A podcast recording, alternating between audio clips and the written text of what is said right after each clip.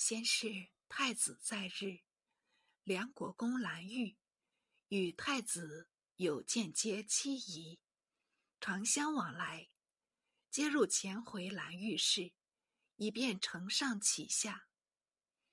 自北征还军，与太子道：“臣观燕王在国，举动行止，与皇帝无异。有闻忘气者言，焉有天子气？愿殿下先使预防，审慎一二。”太子道：“燕王是我甚公，绝无事事。”蓝玉道。臣蒙殿下优待，所以密臣利害。但愿臣言不厌，不愿臣言幸重。太子默然。及蓝玉屈退后，未免有人闻之，传报燕王。燕王嫌恨不已。及太子薨逝，燕王入朝，即奏称：在朝公侯，纵资不法。将来恐伟大不掉，应妥为处置。云云。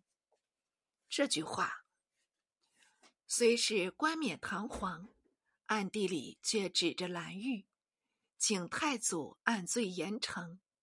蓝玉桀骜如故，一些不加检点，寻又出捕西番逃寇其者孙，并请建称为叛帅。越鲁铁木儿，威焰愈盛，意图生绝。哪知太祖反冷眼相待，并不升赏。至皇太孙册立，乃命他兼太子太傅，别诏冯胜，复有德归朝，领兼太子太师。与攘妹大言道。难道我不配做太师吗？似是泱泱不乐。欲有入朝试验，所有言动，一味交减。太祖越加疑忌，从此欲有奏白，无一见从。欲常私语聊友，只斥成于道：“他已疑我了。既知见疑，何不速退？”此语一传，便有锦衣卫讲，密告蓝玉谋逆，与贺庆侯张毅、普定侯陈元、景川侯曹振、竹卢侯朱寿、东莞伯何荣及丽都尚书詹辉、户部侍郎。傅有文等设计起事，将祀皇上出耕吉田、乘机节驾等情。太祖得了此信，立命锦衣卫发兵严捕，自蓝玉以下，没一个不拿到殿前。先由太祖亲训，即由刑部锻炼成狱，无论是真是假。一股脑儿当作实事，遂将他一并正法，并把罪犯族属进行杀死，甚至捕风捉影。凡与蓝玉偶通讯问的朝臣，也难免刀头上的痛苦。因此，列侯通缉，坐党一灭，共万五千人，所有员工宿将。几乎一网打尽，比汉高代功臣还要加惨。太祖意尚未足，过了年余，应国公傅有德奏请给怀远田千亩，非但不准，反将他赐死。定远侯王弼居家叹道：“皇上春秋日高，喜怒不测。”我辈恐无教累了，为这一语，又奉诏赐死。宋国公冯胜在府地外筑道场，埋丹地下，架板为廊，加以鹿轴。居有汤踏声，走马为乐。有愿家入告太祖，节圣家居不法，道场下密藏兵器，意图谋变，云云。太祖遂召圣入，赐酒食未遇道，今可安心。悠悠众口，朕何至无端轻信？言下甚是欢颜。圣以为无语。尽量宴饮，谁知因闭桓帝急于事业暴病，害得七孔流血，数客即亡，可痛可恨。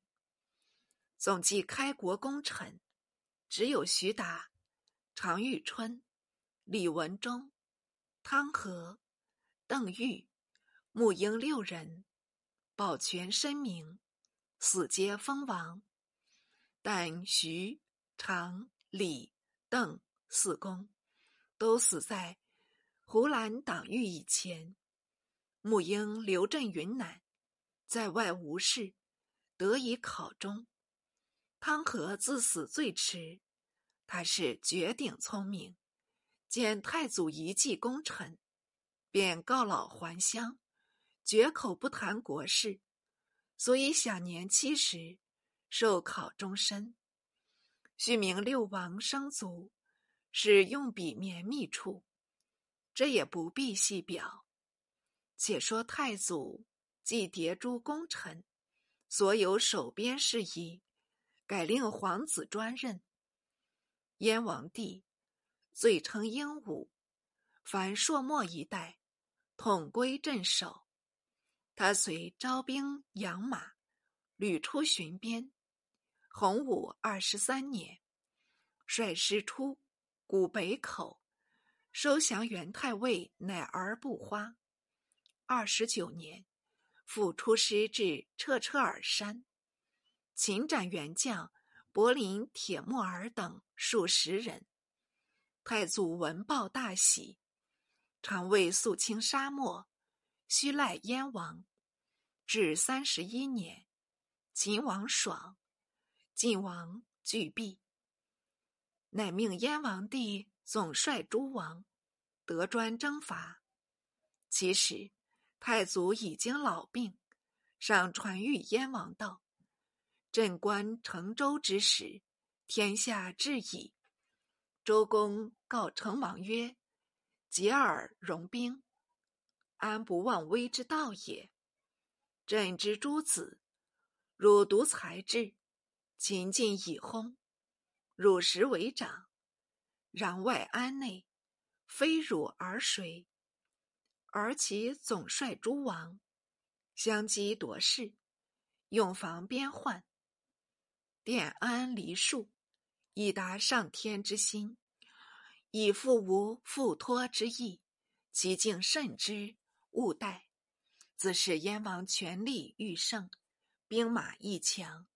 又兼燕京为故园宜都，得此根据，越觉雄心勃勃了。统为下文浮现。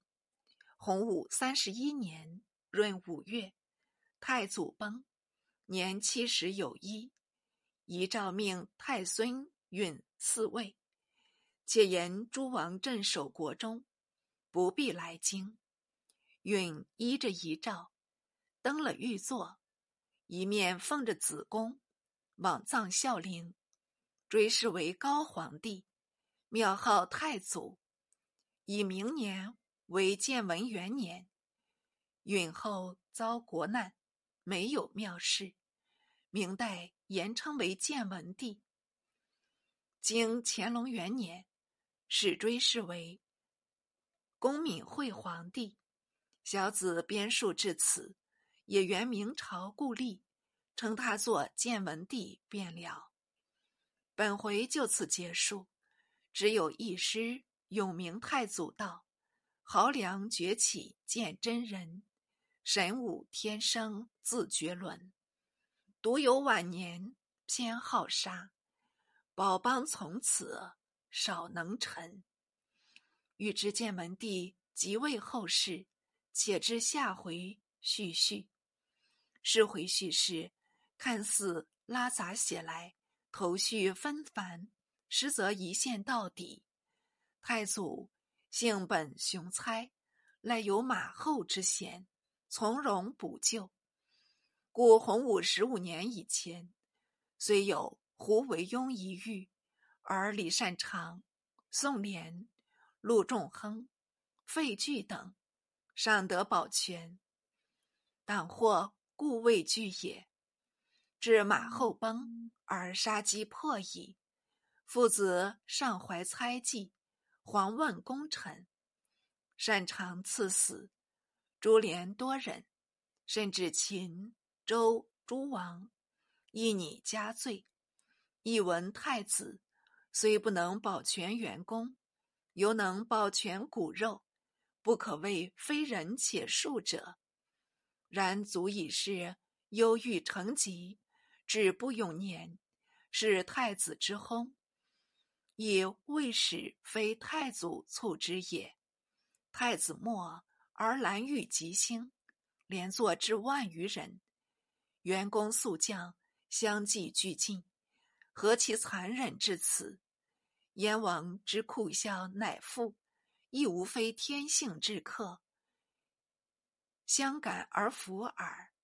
故事回总旨，再续太祖之好猜，引为燕王靖难张本，自简羽翼，反害子孙，只求果息维护。